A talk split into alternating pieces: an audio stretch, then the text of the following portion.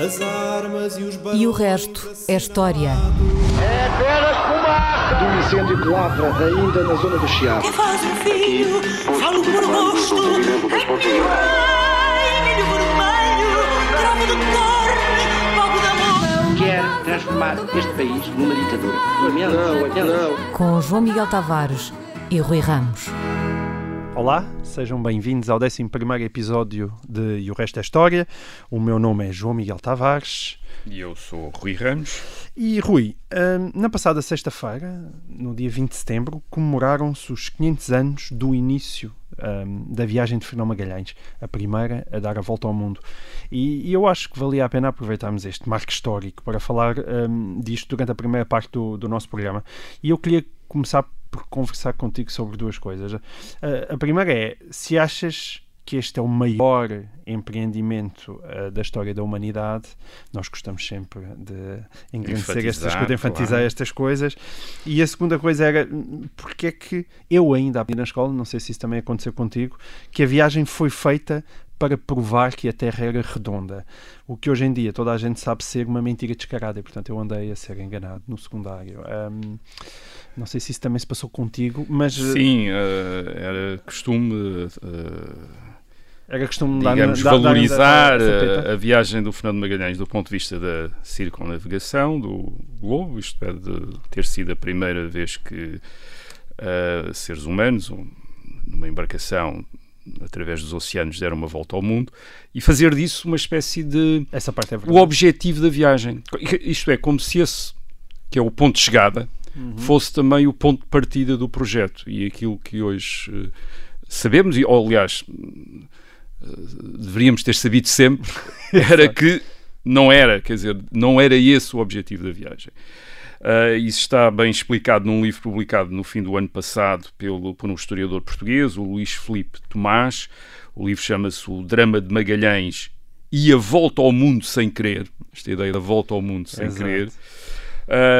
O Luís Felipe Tomás explica mu- de uma maneira muito uh, documentada que o objetivo de Magalhães é cruzar o Pacífico, o oceano, aquele oceano que estava do outro lado da América, uh, para uh, provar que determinadas ilhas, as ilhas que nós hoje chamamos uh, Molucas, mas que os portugueses na, no século XVI chamavam Maluco, quer dizer, porque era uma, uma a maneira como eles pronunciavam a, a designação árabe dessas ilhas, uh, ou a designação local, que eles conheciam através dos árabes, melhor dizendo.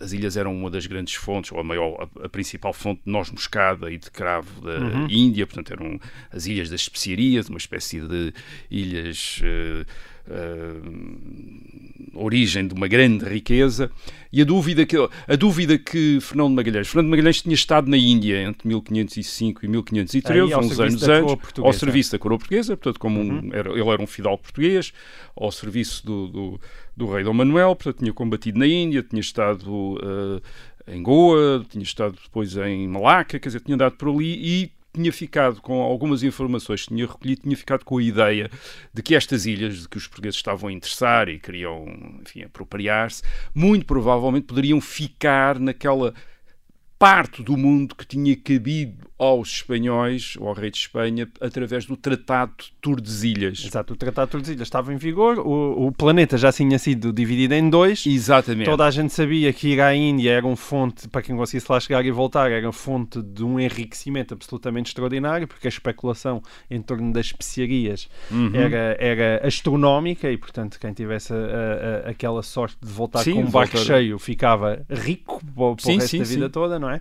E, portanto, o que o Fernando Magalhães tentou fazer aí ao serviço já da coroa espanhola foi tentar ver se pelo outro lado, não é? É, Conseguia chegar, lá e provar ao mesmo tempo, isto é, chegar através do Pacífico. Portanto, a ideia de chegar pelo outro lado era a de Cristóvão Colombo também, quer dizer, portanto, era uma ideia recorrente, Mas não era Cristóvão uma ideia Colombo esbarrou na Uh, América. Esbarrou na América, embora não, quer dizer, não, nós sabemos que ele esbarrou na América, ele por acaso Ele- acho que ficou que não. sempre convencido que tinha chegado a- a- às Índias. Pelo menos os Mas, índios ficaram com esse nome eh, até hoje, Exato, não é? os índios ficaram com esse nome. Ahm, eh, Magalhães queria encontrar uma forma de entrar no o, o oceano que, que estaria do outro lado e ah, cruzá-lo de maneira a chegar a essas ilhas e, e reclamá-las, portanto, para o uh, rei de Espanha. Quer dizer, o empreendimento em si, mesmo deste, deste ponto de vista, já era extraordinário, porque nunca nenhum Uh, europeu tinha cruzado o Pacífico e, por outro lado, Magalhães, e esse é o seu gênio, uh, descobriu, isto é, intuiu qual seria o sistema de ventos no Pacífico, isto é, a partir da experiência que tinha do Atlântico, uh, e, e, conseguiu fazer esse, esse, essa navegação no Pacífico, isto é, cruzando o Pacífico com a ideia de como é que aquilo como é que os ventos ali uh, Ou seja, uh, Fernão circulariam. Fernão Magalhães, de certa forma, fez o percurso que nós conhecemos até em Portugal uh, do Pedro Álvares Cabral no início e a partir Exatamente. daí começou a descer à América do Sul, sempre às, estreito. sempre às cabeçadas, várias cabeçadas, não é? Porque a América Encontrou do Sul o fim- nunca mais exatamente. acabava. Encontrou o estreito, Encontrou entrou o no Estreito de Pacífico. Magalhães e, entrou- e chegou ao Pacífico, olhou para aquilo e, e disse: Espera, Isto provavelmente Isto- tem um sistema de ventos sistema que de tinha que par- semelhante par- semelhante ao do ao que eu eh, conhecia no ao Atlântico. que eu conheci no Atlântico, portanto vou navegar da mesma maneira. Isto é, sobe também a costa e depois inflete E de para. repente olha para aquilo tudo e.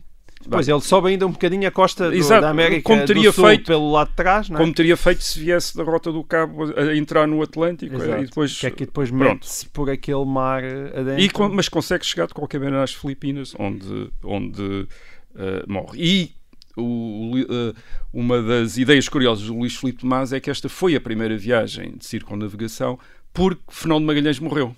Isto é, morreu num conflito lá com um confronto com eh, nativos numa ilha eh, e os eh, seus companheiros, os sobreviventes, em vez de voltarem pelo mesmo caminho, que aparentemente seria essa a ideia, isto é, voltar através do Pacífico, que é que o e, era? Uh, e era mais, era mais complicado, quer dizer, e aí faltava, provavelmente faltava o Fernão de Magalhães, isto é, para orientar, decidiram vir por uma rota, que era a rota que atravessava, portanto, a parte portuguesa, E que e, e a- sobre a qual, aparentemente, eles tinham sido desaconselhados a, a entrar, que é para não haver conflitos com a, a com os coroa portuguesa, mas eles clandestinamente lá conseguiram entrar e depois, uh, quando atravessaram, quando um, contornaram o, o, o Cabo e entraram no Atlântico, até aportaram em Cabo Verde e fingiram que tinham vindo das Índias uh, ocidentais, portanto, da América, quer dizer, para- contaram ali uma história que, que não convenceu os portugueses por causa da carga que traziam, que era uma carga uh, oriental. A carga é curiosa, só para dar uma ideia da, da, da riqueza, o Luís Filipe uh, faz essas contas, uh, e tendo dos cinco barcos apenas chegado um, uh, é verdade que a expedição teve um déficit, mas um déficit bastante, enfim, relativamente pequeno, quer dizer, porque a carga que tinha trazido uh, de- das Índias Orientais uh, tinha, serviu para ao ser vendida serviu para compensar uh, não apenas uma- as despesas da expedição, mas depois tudo aquilo que se devia, uma parte daquilo que se devia ao- aos àqueles que uh, aos marinheiros que tinham sobrevivido, mas também àqueles que tinham morrido, aos seus herdeiros, Quando tu digamos dizes os assim. que sobreviveram, eu não sei exatamente a percentagem, mas boa parte da, da tripulação marchou Sim, toda o no meio dessa Luís viagem. Filipe Mas chama a atenção que é- não é fácil, porque muitos houve uma deserção, houve um barco que regressou mais cedo, que não quis meter-se no Pacífico, outros que ficaram por ali e para lá, mas sim, dos 200 e tal chegaram uma- uma pequeno- um pequeno número, quer dizer, e portanto eram...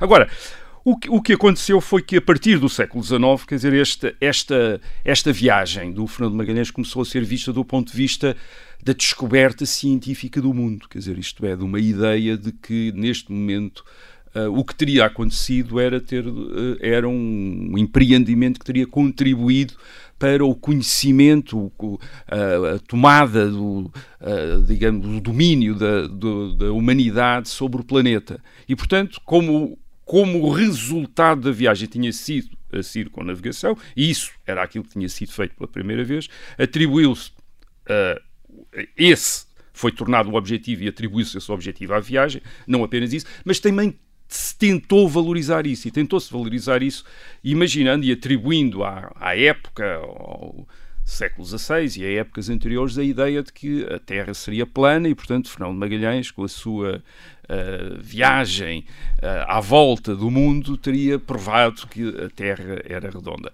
O Luís Filipe Tomás, no livro, prova que tudo isso é uma É um não é mito, verdade, não é? é? um mito, isto é, sabia-se desde a antiguidade que a Terra era esférica, aliás era representada com uma esfera frequentemente, ah, portanto não era verdade tivesse sido necessário aquela viagem para subitamente, olha, Afinal, se começarmos numa ponta, dá-se a volta e vem-se uh, dar o outro lado. Aliás, Portanto, a não- própria viagem do Colombo só é compreensível Exatamente, já a viagem do Colombo que era esférica, não é? eh, para chegar à- Verdade. à- à- às Índias através Índias de uma rota lado. ocidental era precisamente pela ideia de que, se- quer dizer, que aí ia- podia-se chegar pelo Oriente e também se podia chegar pelo eh, O que aquelas pessoas não sabiam naquela altura é que o planeta era tão grande. Isso sim. Ou Sim, seja, não sabiam tinha isso, noção não sabiam, da dimensão não da Terra. sabiam da comunicação entre os oceanos, isto é, não se percebia bem se, como diz o Luís Filipe Tomás, e estou sempre a referir o livro dele porque de facto é um livro sobre- É um livro é um pequenino livro, e, e- mas muito sugestivo sobre e,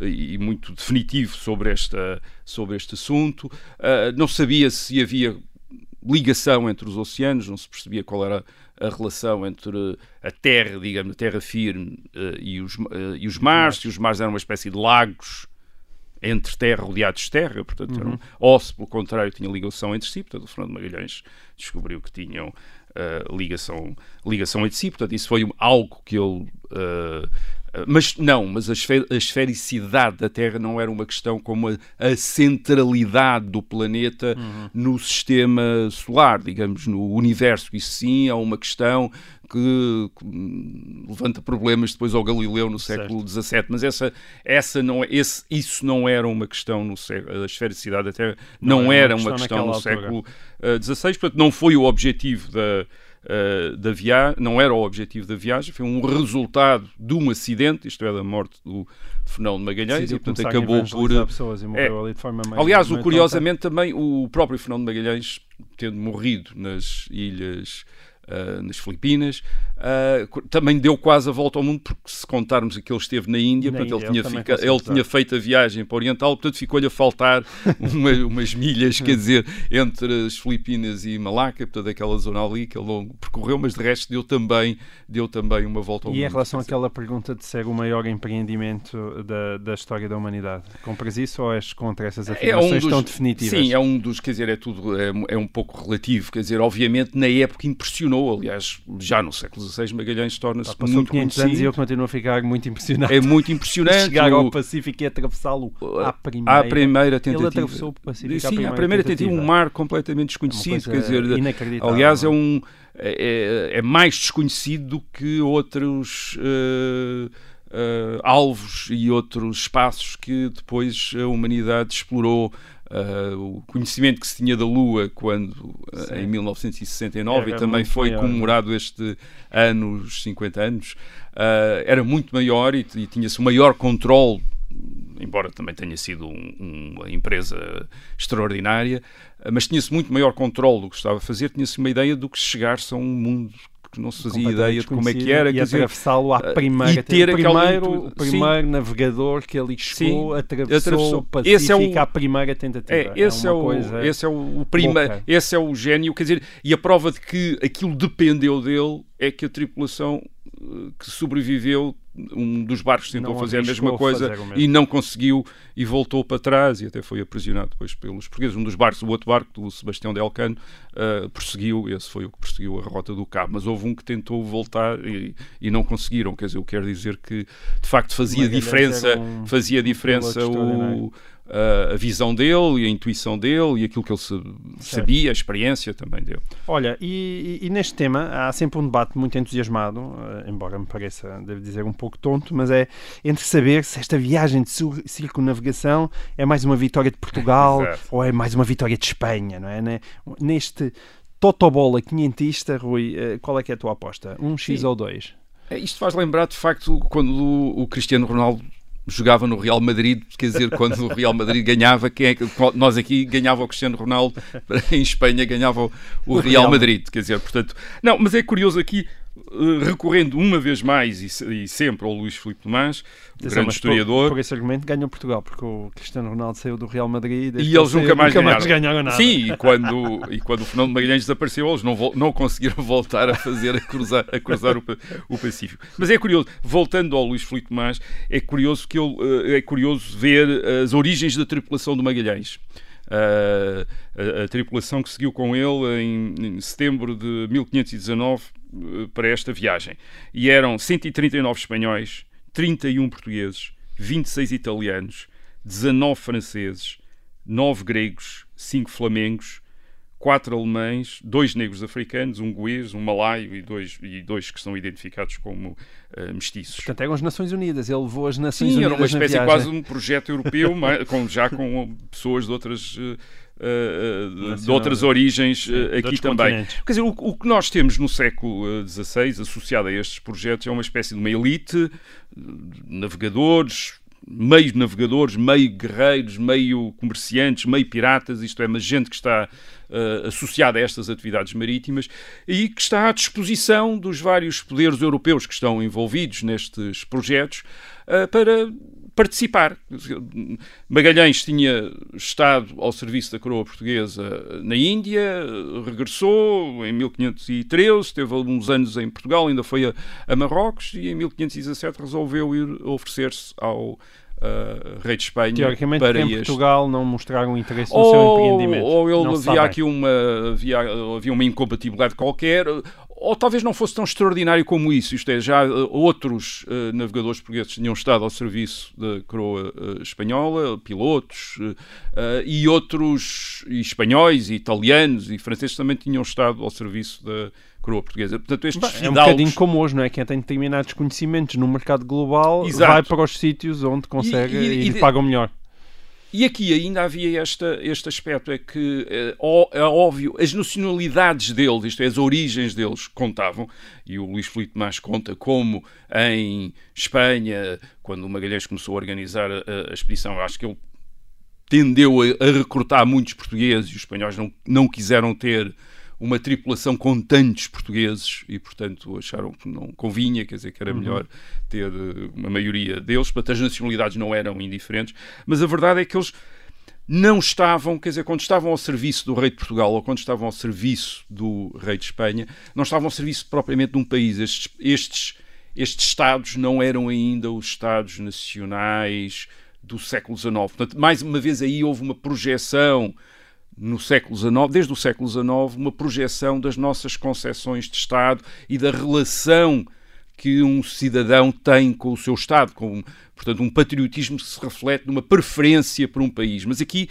não era a preferência exatamente por um país, era o serviço de um soberano, de um príncipe europeu. Quer dizer, o, o rei de Portugal, Magalhães não se dava com o rei de Portugal, ia oferecer-se ao, ao rei de Espanha, para quem o Magalhães era, não, é- além de ser um português, era um fidalgo, um fidalgo e, portanto, alguém que ele, com quem ele podia tratar e tinham determinadas capacidades que ele podia usar. E, portanto, embora a questão da traição se tivesse levantado em Portugal, mas levantou-se mais porque ele, o Magalhães foi com mapas e com outras, eh, enfim, com conhecimentos que eram de- eh, importantes e que a coroa portuguesa mantinha como segredo, portanto, Certo. violou um bocadinho, uma violação de segredo comercial, de fez um Exato. bocadinho de espionagem, Espionagem industrial, industrial, digamos, digamos assim. Portanto, esse é que era o problema, mas o, o simples facto dele estar de um lado ou do outro não era.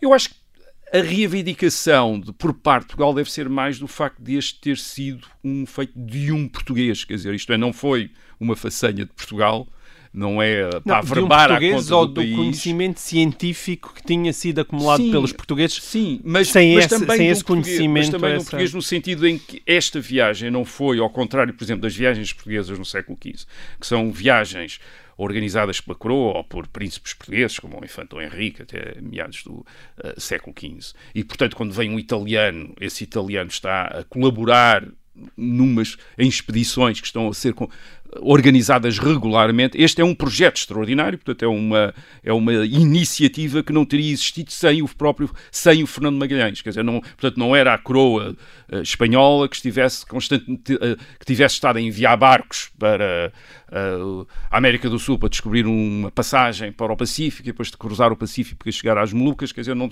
não era isso que estava a acontecer, quer dizer, foi o Magalhães que tem essa, esse projeto, leva e é um projeto dele, quer dizer, é um, é um projeto pessoal, portanto, tal como a viagem do, que- de Cristóvão Colombo à América em 1492 também é um projeto, também é um projeto pessoal, e portanto, desse ponto de vista, foi um português, portanto, a, a tal história do, Uh, do Cristiano Ronaldo no Real Madrid.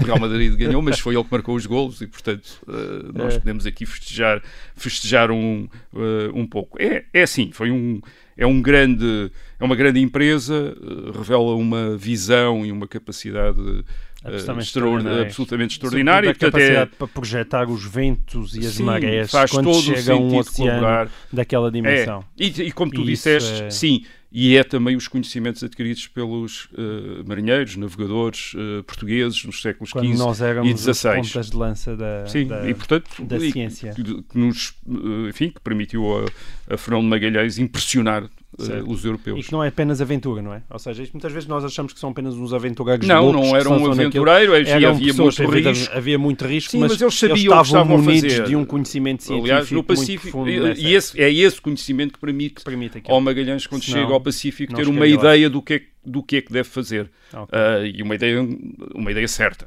Muito bem. E este então, ah, terminamos assim o, a primeira parte ah, de O Resto da História. Voltamos já a seguir. Até já. Olá, sejam bem-vindos à segunda parte deste 11 episódio de O Resto da História. Rui, gostava de falar contigo de um tema polémico para Ora apimentar aqui as coisas. A, provo- a propósito de toda a conversa em torno do Museu de Salazar, eu, eu escrevi um artigo no público onde classifiquei o salazarismo como uma ditadura de baixa intensidade. Fiz isso na minha maior ingenuidade, mas houve de repente muita gente indignada com essa expressão, argumentando que não há tortura de baixa intensidade, nem censura de baixa intensidade, nem tarrafal de baixa intensidade. Ora, a- expressão ditadura de baixa intensidade significava uma coisa muito simples. eh, Significava que o, que o salazarismo matou bastante menos gente do que outros regimes ditatoriais. E a minha pergunta é esta, Rui. Quantos mortos houve no Estado Novo por perseguição política? Esses números são conhecidos e, em caso afirmativo, como é que eles comparam com outros regimes semelhantes, que é para nós vermos se aquilo foi de baixa intensidade ou nem por isso? Vamos, vamos então eh, tratar disso. Bem, antes, antes, de, antes de irmos aos números, duas coisas. Quer dizer, o primeiro, a primeira coisa é que o governo de Salazar, entre 1932 e eh, 1968, e depois com o antecedente, que é a ditadura militar, e com eh, o seu sucessor, Marcelo Caetano, até 1974, isto é, o governo de Salazar correspondeu a uma ditadura. Quer dizer, é um facto, quer dizer, é é uma ditadura. Quer dizer, não, nunca houve dúvidas sobre isso, nem eles próprios, isto é, os próprios salazaristas, tinham dúvida que era uma ditadura.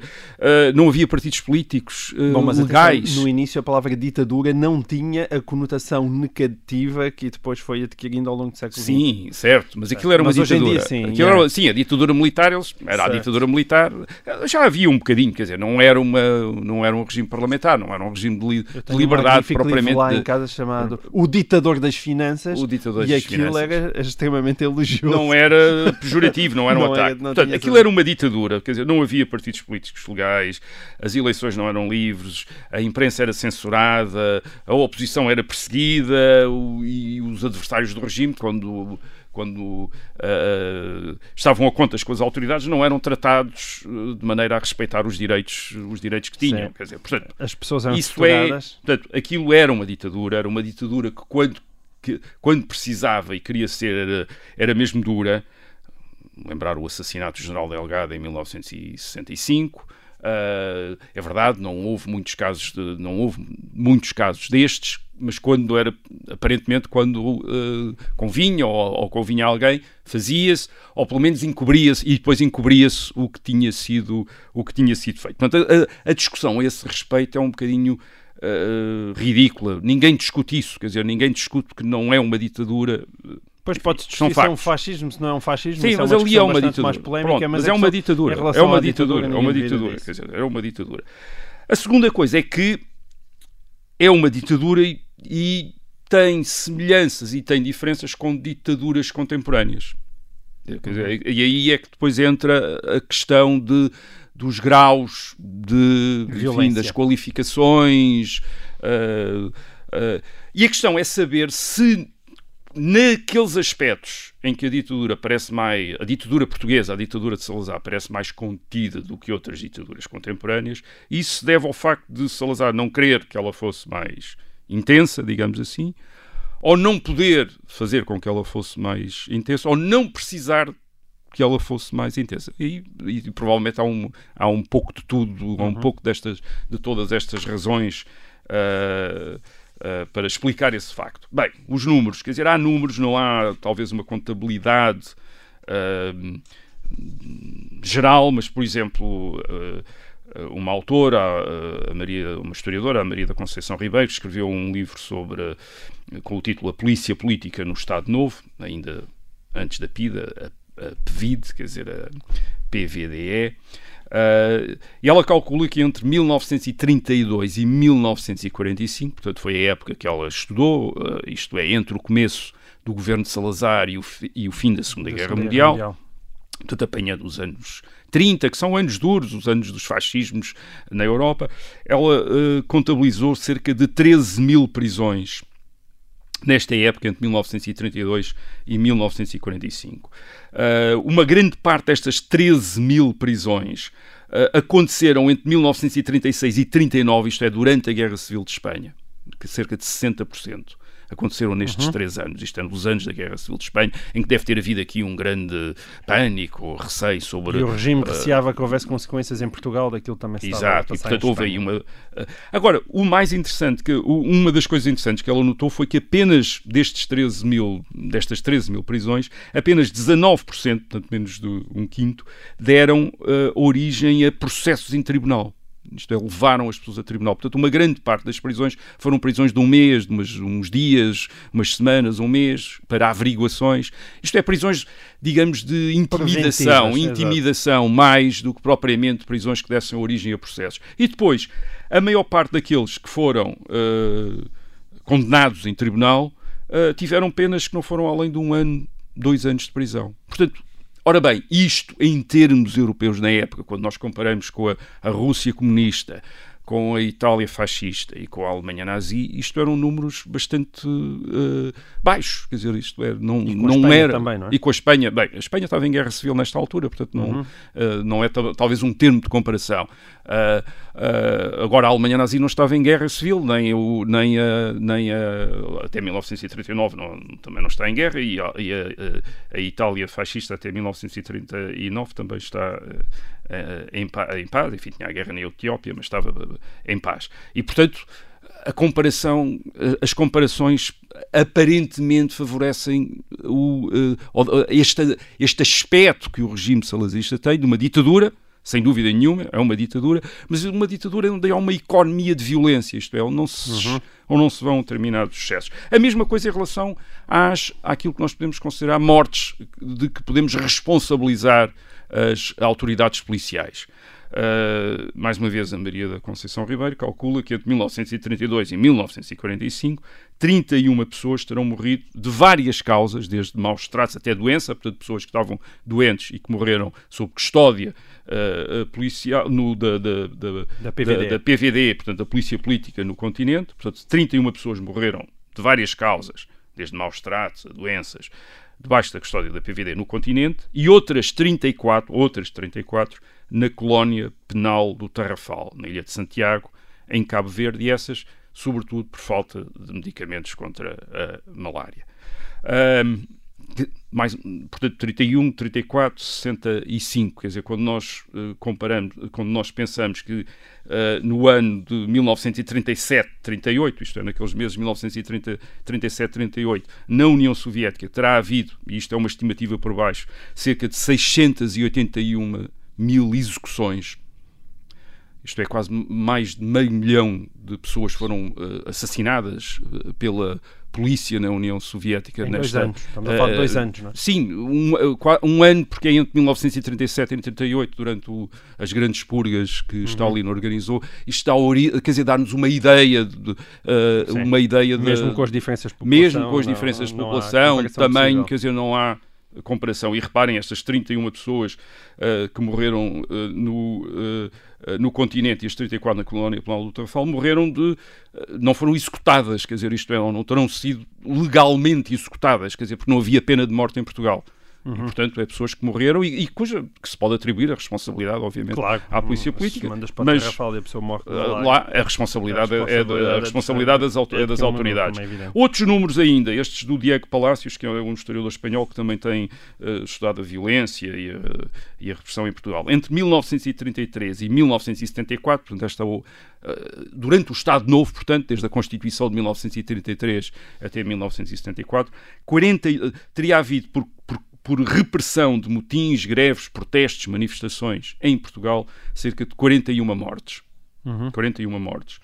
Ora, isto pode ser comparado com o facto de, do- na Primeira República, em Portugal, em 16 anos, entre 1910 e 1926, ter havido 98 mortes, isto é, mais do dobro, pelas mesmas razões, isto é, por repressão de motins, greves, manifestações e protestos. E também, um outro dado, por exemplo, a Itália, numa democracia, uma democracia entre 1948 e 1962, a Itália é é, então uma democracia pós-guerra, pós-Segunda Guerra Mundial, terá havido 94 mortes na repressão de manifestações e de protestos. Isto é, democracia. entre 1948 e 1962, portanto, num período muito mais curto, numa democracia, mais do dobro dos mortos do Certo. Estado Novo, ah, Mas repressão. Tu estás aqui a por fatiar estes números por, eh, por épocas. Eh, Não existe propriamente alguém que não tenha conheço, feito um dizer, estudo não, global. Não, não conheço um estudo global tenha das estatísticas? Das estatísticas de mortes. Que- Repare que isto é tudo estimativas e estes números são discutíveis, atenção. Certo. Estes números são discutíveis, isto é, pode- Sim, não- claro. podem estar infl INE inflacionados, INE não- podem... pode- não, e, e há uma não questão de saber exatamente, que, quer dizer, uma pessoa que morreu no hospital, transportada ah, pelas autoridades, ah, ainda também, enfim, Conta o que ou é que lhe conta ou não conta, eh, etc. Agora, a questão é saber o sentido destes números, quer dizer, Ou o seja, sentido destes números. Para todos os efeitos, comparativamente, morreu de facto muito, menos Muito gente. menos gente, quer dizer, muito Agora, menos gente. porquê? A grande, a grande, Porquê? E a primeira questão também que nós nos devemos colocar é estamos a comparar a ditadura salazarista com o quê? Isto é, para a maior parte das pessoas, o- o- a ideia das ditaduras são as ditaduras nazi, a ditadura comunista na Rússia, etc. Ora bem, estes são dos piores regimes que alguma vez existiram na Europa. Quer dizer, tudo mais parece moderado, com, por pior que seja, parece moderado perante estes, perante estes regimes. Portanto, nós temos termos de comparação que são termos de comparação terríveis, quer dizer, que é, é muito difícil chegar a- aos resultados daquilo que eram regimes que, no caso da Rússia Soviética e da Alemanha nazi, querem transformar a sociedade. Portanto, estão numa guerra contra a, uma guerra interna contra a sociedade, digamos assim, quer por uma eliminação de grupos étnicos, como no caso da Alemanha nazi, já durante a Segunda Guerra Mundial, mas também atingindo população que está nos seus, no território do Reich alemão, quer no, no caso da, da- da Rússia comunista, eliminar grupos sociais, eliminar eh, opositores políticos reais ou imaginários, através de, de- medidas de repressão eh, eh, absolutamente desinibidas, isto é, através da execução, através da- de massacre, através da. Bem, qualquer outro regime eh, europeu, eh, comparado com este, vai parecer, por pior que seja, por mais repressivo, por mais violento, por mais sanguinário, vai parecer moderado, de baixa intensidade. Mas também tens o Com- exemplo Bem, aqui ao lado, não é? Da, Agora da temos Espanha. também o exemplo aqui ao lado da Espanha. E quando nós comparamos, por exemplo, com a Espanha, não no imediato pós-guerra, quer dizer, no imediato pós-guerra civil, isto é, nos anos 40, que é em que eh, Franco ainda eh, manda executar imensos prisioneiros de guerra eh, eh, republica- eh, republicanos. Mas, mas, por exemplo, quando comparamos nos anos 60 os dois regimes, a ditadura portuguesa e a, a ditadura de Salazar em Portugal e a ditadura de Franco em Espanha, eh, a Espanha tem a pena de morte e isso faz uma, alguma diferença, porque ali de vez em quando há execuções de, de- de- de presos políticos, alguns por atos de violência, mas, mas há execuções. Em Portugal não há pena de morte.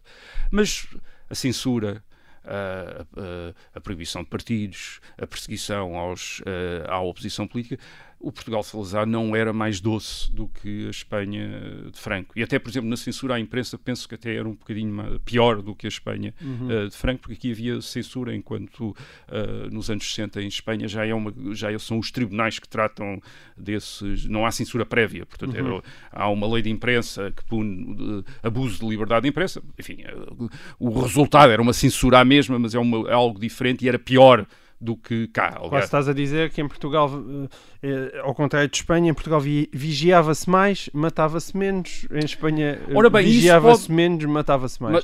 Exato, sim, não era bem assim, mas podia-se podia fazer esse trocadilho. Não, a questão aqui é saber que, de facto, Salazar está a controlar uma sociedade que provavelmente não requeria tantos meios de, ou meios tão violentos para a dominar como outras sociedades europeias. Essa era, era a minha outra Certo. pergunta aqui, que é, as pessoas muitas vezes olham para os números baixos das vítimas mortais e, e parece que é um, um elogio do regime.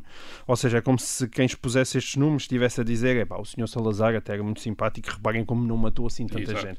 Ora, ora, a mim parece-me que esse facto pode ser, de facto, en- encarado de uma forma radicalmente diferente, não é? É que não como um elogio do regime, mas como uma crítica feroz à, à mansidão, ao conformismo da sociedade portuguesa, que com pouquíssimas exceções e heroicas exceções, se conformou a uma ditadura de 40 anos e nunca foi capaz de criar uma oposição signifi- eh, significativamente eh, eh, forte, não é?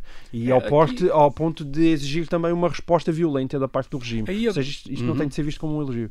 Eh, Não é um elogio, exatamente, não é um elogio. Quer dizer, nós aqui temos de ver que a ditadura salazarista desenvolve-se nos anos 30 numa sociedade que tinha sido já parcialmente desmobilizada por regimes anteriores. Isto é, o regime republicano que nós associamos à Revolução, ao, ao movimento republicano, à, à militância republicana, também tinha promovido a, a- a despolitização da, da sociedade portuguesa, por exemplo, retirando em 1913 o direito de voto a uma grande parte da população. Portanto, uma grande parte da população já não exercia direitos cívicos significativos antes de 1926, antes de 1933. Quer dizer, já estava desmobilizada e, portanto, a quem em 1945 Uh, uh, se em 1945 alguém fosse dizer à população vocês uh, querem votar livremente, eles nunca tinham votado, quer dizer, no regime anterior. E não era claro que um regime que sucedesse ao Estado Novo viesse a ser necessariamente melhor. Quer dizer, esse era o outro problema que existia nesta e mesmo época. a questão do Partido Único, da União Nacional, não é?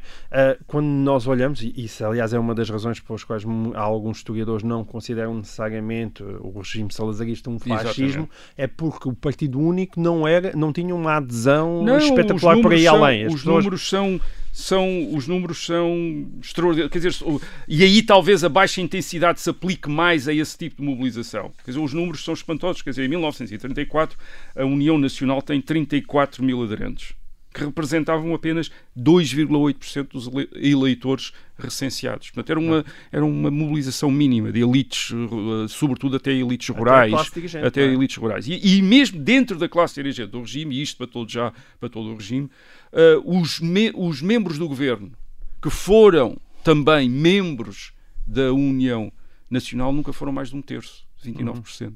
Pois. E mesmo dos deputados, enfim, que o- os- porque nos membros do governo podia-se admitir que ele por vezes ia buscar independentes, Independentes, sim. técnicos, etc. Mas mesmo entre os deputados, isto é, os deputados da Assembleia Nacional, ah, que, então imaginava-se que teriam selecionados pela União Nacional, seriam membros da União Nacional. Não, a maioria, mais de metade, nunca foram membros da União Nacional. Portanto, isto é, a participação política, a participação política, a participação em organizações políticas não era muito valorizada pelo próprio regime. E isso passa-se também com a Legião Portuguesa, com, ah, e pelo contrário, o regime tende a usar como meios de controle quer o exército, quer a própria Igreja, quer a administração pública e a respeitá-los como corpos autónomos, digamos assim, obviamente dirigidos e controlados Claro. pelo, pelo governo, mas como corpos autónomos, eh, com uma certa autonomia e com uma, e com uma certa identi- identidade própria e, e, eh, e que não se identifica, digamos, há sempre uma tentativa para manter um certo distanciamento e uma certa neutralidade política, embora colaborassem nitidamente com, eh, com Salazar. Mas isto dá a ideia dessa. É, é- aqui eu, é que eu acho que está uma baixa intensidade da mobilização política quando, eh, quando comparamos com outros eh, regimes autoritários que quiseram envolver a, a- a população, doutriná-la, convencê-la. Quer dizer, aqui houve uma opção perante uma sociedade rural.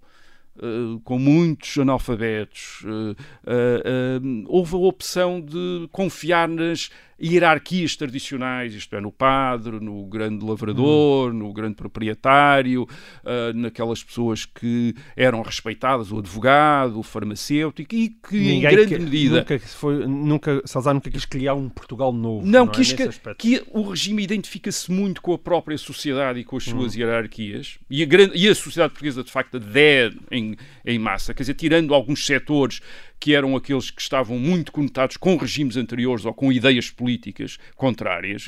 Portanto, há os advogados, são os advogados republicanos, uns quantos operários anarquistas que depois se tornam uh, comunistas, quer dizer, portanto, pequenos nichos. Quer dizer, uma, a grande parte da sociedade portuguesa aceitou aquilo como aceitou a paz, aceitou a estabilidade, aceitou aquilo que lhe parecia positivo E no aceitou a boca regime. calada também. E, aceit, e aceitou a boca calada e para, para os restantes havia uma, uma repressão seletiva, quer dizer, os advogados republicanos eram tratados de uma certa maneira, os militantes comunistas eram tratados também, é? de outra maneira e eram tolerados eh, jornais conotados com a uma oposição. tolerância até classista também, Sim, em, muito medida, é? classista, muito Isso é classista. coisa isto é, muito chocante. Na... Respeitava isto é se era um advogado, obviamente era tratado de uma maneira, se era um operário eh, de uma corticeira e que era suspeito de tentar organizar uma greve, era tratado de outra maneira. Reparem que a violência não era apenas uma violência política, havia uma violência social. Oh.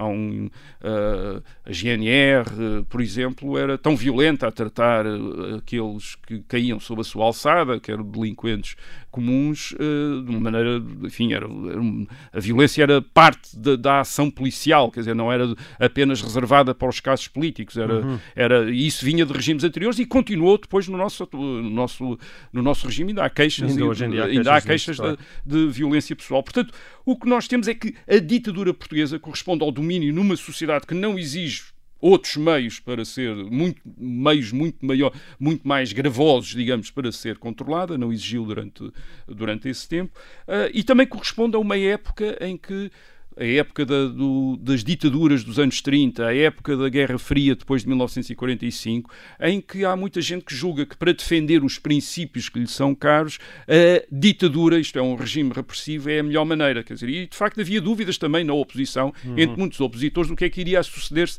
à ditadura de Salazar. E alguns deles admitiam que era provável que fosse uma ditadura deles também. Portanto, aqui a escolha às vezes podia parecer, eh, e isso era colocado para muitos eh, atores e personagens políticos eh, portugueses nestes eh, meados do século XX, que era, bem, a, a escolha é entre a, dit- a nossa ditadura ou a ditadura deles. Então, toda a gente preferia a ditadura, de- a ditadura deles. Quer dizer, portanto, nós não estamos no, nos anos eh, 80 do século XX, depois da queda do muro de Berlim, quer dizer, quando se começa a pensar que a democracia é uma, o regime normal e que Sim. as sociedades estão a evoluir no sentido democrático. Durante a maior parte do tempo em que o salazarismo durou, ah, as ditaduras eram Certo. populares, isto é, nos anos, mesmo nos anos 60, na América Latina, há uma vaga de ditaduras militares, aliás, muito mais sanguinárias do que a do Estado Novo, porque enfrentavam também contestações muito mais ah, violentas.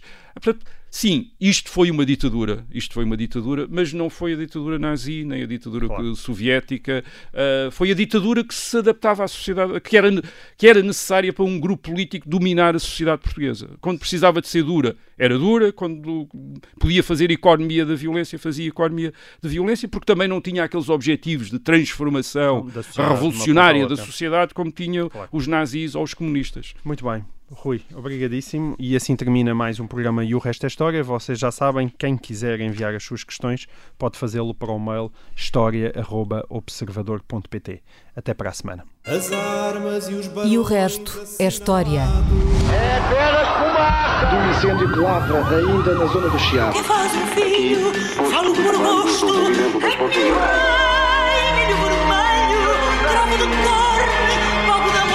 Quer transformar este país numa ditadura. Não, lamento. não. Com João Miguel Tavares e Rui Ramos. Rádio Observador.